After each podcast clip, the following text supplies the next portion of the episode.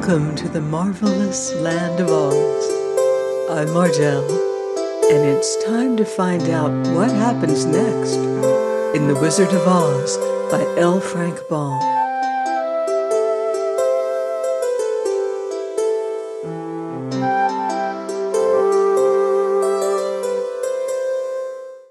Chapter 5 The Rescue of the Tin Woodman.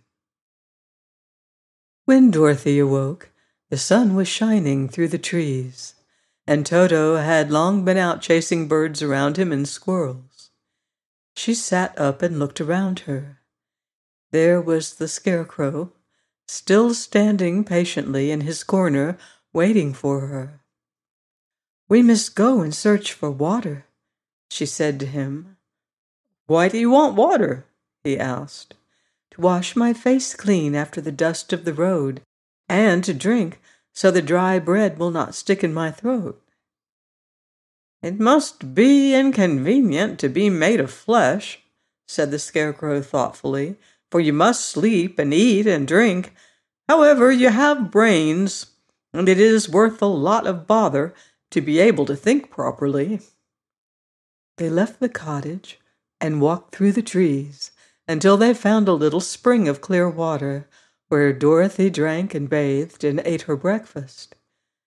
She saw there was not much bread left in the basket, and the girl was thankful the Scarecrow did not have to eat anything, for there was scarcely enough for herself and Toto for the day.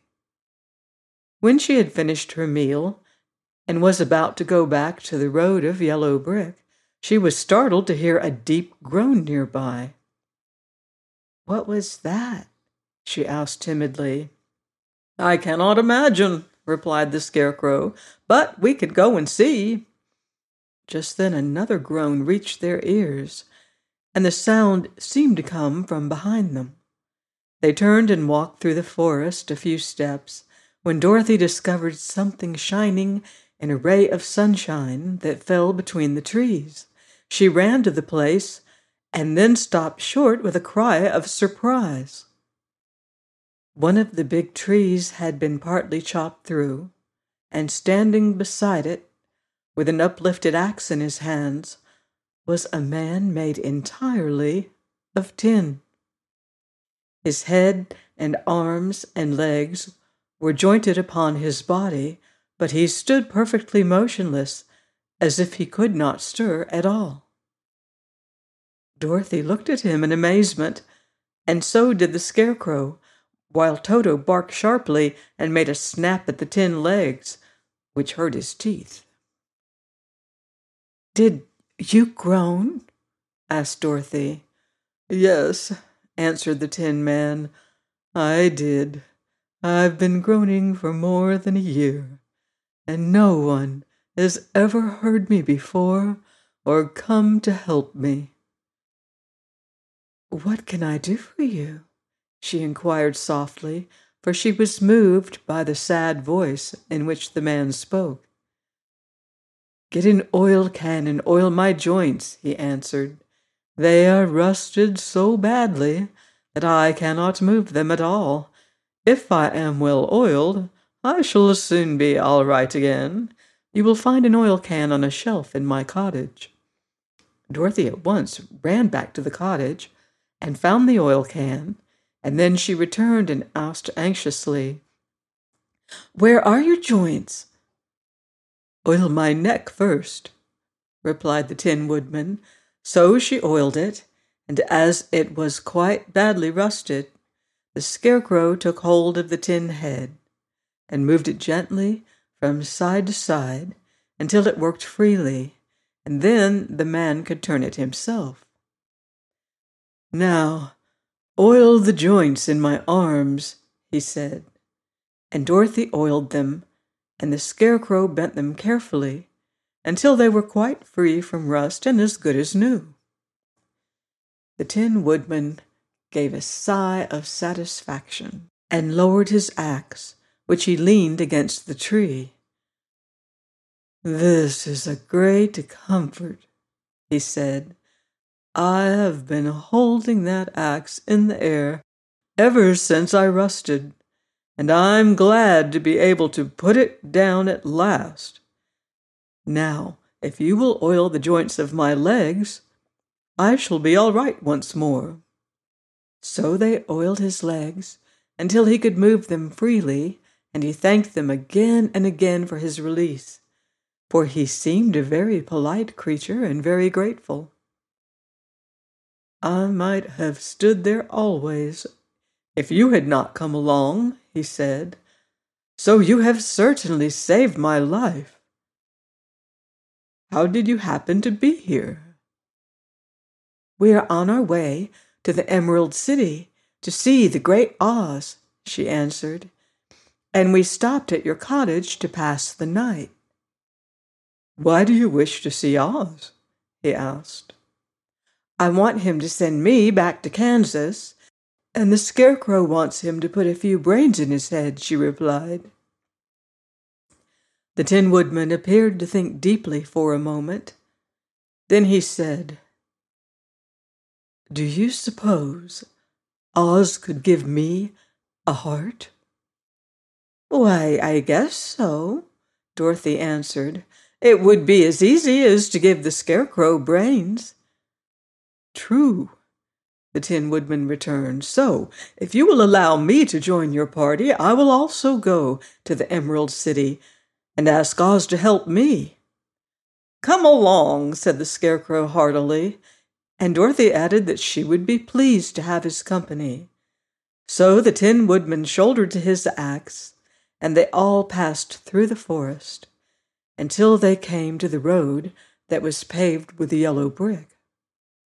The Tin Woodman had asked Dorothy to put the oil can in her basket, for, he said, if I should ever get caught in the rain and rust again, I would need the oil can badly. It was a bit of good luck to have their new comrade join the party, for soon after they had begun their journey again, they came to a place where the trees and branches grew so thick over the road that the travelers could not pass.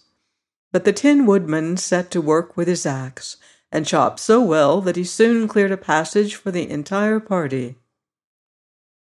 Dorothy was thinking so earnestly as they walked along that she did not notice when the Scarecrow stumbled into a hole and rolled over to the side of the road. Indeed, he was obliged to call her to help him up again. Why didn't you walk around the hole? asked the Tin Woodman. I don't know enough, replied the Scarecrow cheerfully. My head's stuffed with straw, you know, and that is why I'm going to Oz, to ask him for some brains. Oh, I see, said the Tin Woodman, but, after all, brains are not the best things in the world. Have you any? inquired the Scarecrow. No, my head is quite empty, answered the Woodman, but once I had brains and a heart also, and so, having tried them both, I should much rather have a heart. And why is that? asked the Scarecrow. I will tell you my story, and then you will know. So while they were walking through the forest, the Tin Woodman told the following story. I was born the son of a woodman who chopped down trees in the forest and sold the wood for a living. When I grew up, I too became a wood chopper, and after my father died, I took care of my old mother as long as she lived. Then I made up my mind that instead of living alone, I would marry, so that I might not become lonely. There was one of the Munchkin girls who was so beautiful that I soon grew to love her with all my heart. She, on her part, promised to marry me as soon as I could earn enough money to build a better house for her. So I set to work harder than ever. But the girl lived with an old woman who did not want her to marry anyone, for she was so lazy she wished the girl to remain with her and do the cooking and the housework. So the old woman went to the Wicked Witch of the East and promised her two sheep and a cow if she would prevent the marriage. Thereupon, the wicked witch enchanted my axe, and when I was chopping away at my best one day, for I was anxious to get the new house and my wife as soon as possible. The axe slipped all at once and cut off my left leg. This at first seemed a great misfortune, for I knew a one legged man could not do very well as a woodchopper. So I went to a tinsmith and had him make me a new leg out of tin. The leg worked very well once I was used to it. But my action angered the wicked witch of the East, for she had promised the old woman I should not marry the pretty Munchkin girl. When I began chopping again, my axe slipped and cut off my right leg. Again, I went to the tinner, and again he made me a leg out of tin. After this, the enchanted axe cut off my arms one after the other, but nothing daunted, I had them replaced with tin ones. The wicked witch then made the axe slip and cut off my head, and at first I thought that was the end of me. But the tinner happened to come along, and he made me a new head out of tin. I thought I had beaten the wicked witch then, and I worked harder than ever. But I little knew how cruel my enemy could be. She thought of a new way to kill my love for the beautiful Munchkin maiden, and made my axe slip again, so that it cut right through my body splitting me into two halves. Once more the tinner came to my help and made me a body of tin, fastening my tin arms and legs and head to it by means of joints, so that I could move around as well as ever. But, alas, I now had no heart, so that I lost all my love for the Munchkin girl and did not care whether I married her or not. I suppose she is still living with the old woman, waiting for me to come after her. My body shone so brightly in the sun that I felt very proud of it, and it did not matter now if my axe slipped, for it could not cut me. There was only one danger that my joints would rust, but I kept an oil can in my cottage and took care to oil myself whenever I needed it. However, there came a day when I forgot to do this, and being caught in a rainstorm, before I thought of the danger, my joints had rusted, and I was left to stand in the woods until you came along to help me. It was a terrible thing to undergo, but during the year I stood there, I had time to think that the greatest loss I had known was the loss of my heart. While I was in love, I was the happiest man on earth. But no one can love who has not a heart, and so I am resolved to ask Oz to give me one. If he does, I will go back to the Munchkin maiden and marry her. Both Dorothy and the Scarecrow had been greatly interested in the story of the Tin Woodman, and now they knew why he was so anxious to get a new heart. All the same, said the Scarecrow, I shall ask for brains instead of a heart. For a fool would not know what to do with a heart if he had one. I shall take the heart, returned the Tin Woodman, for brains do not make one happy, and happiness is the best thing in the world. Dorothy did not say anything, for she was puzzled to know which of her two friends was right and she decided if she could only get back to Kansas and Aunt Em, it did not matter so much whether the woodman had no brains and the scarecrow no heart, or each got what he wanted. What worried her most was that the bread was nearly gone, and another meal for herself and Toto would empty the basket.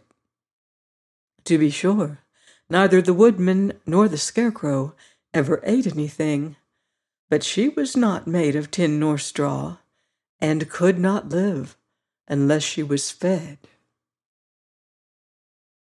Join me next week for more exciting Oz adventures here on the marvelous land of Oz. Goodbye for now. See you in Oz.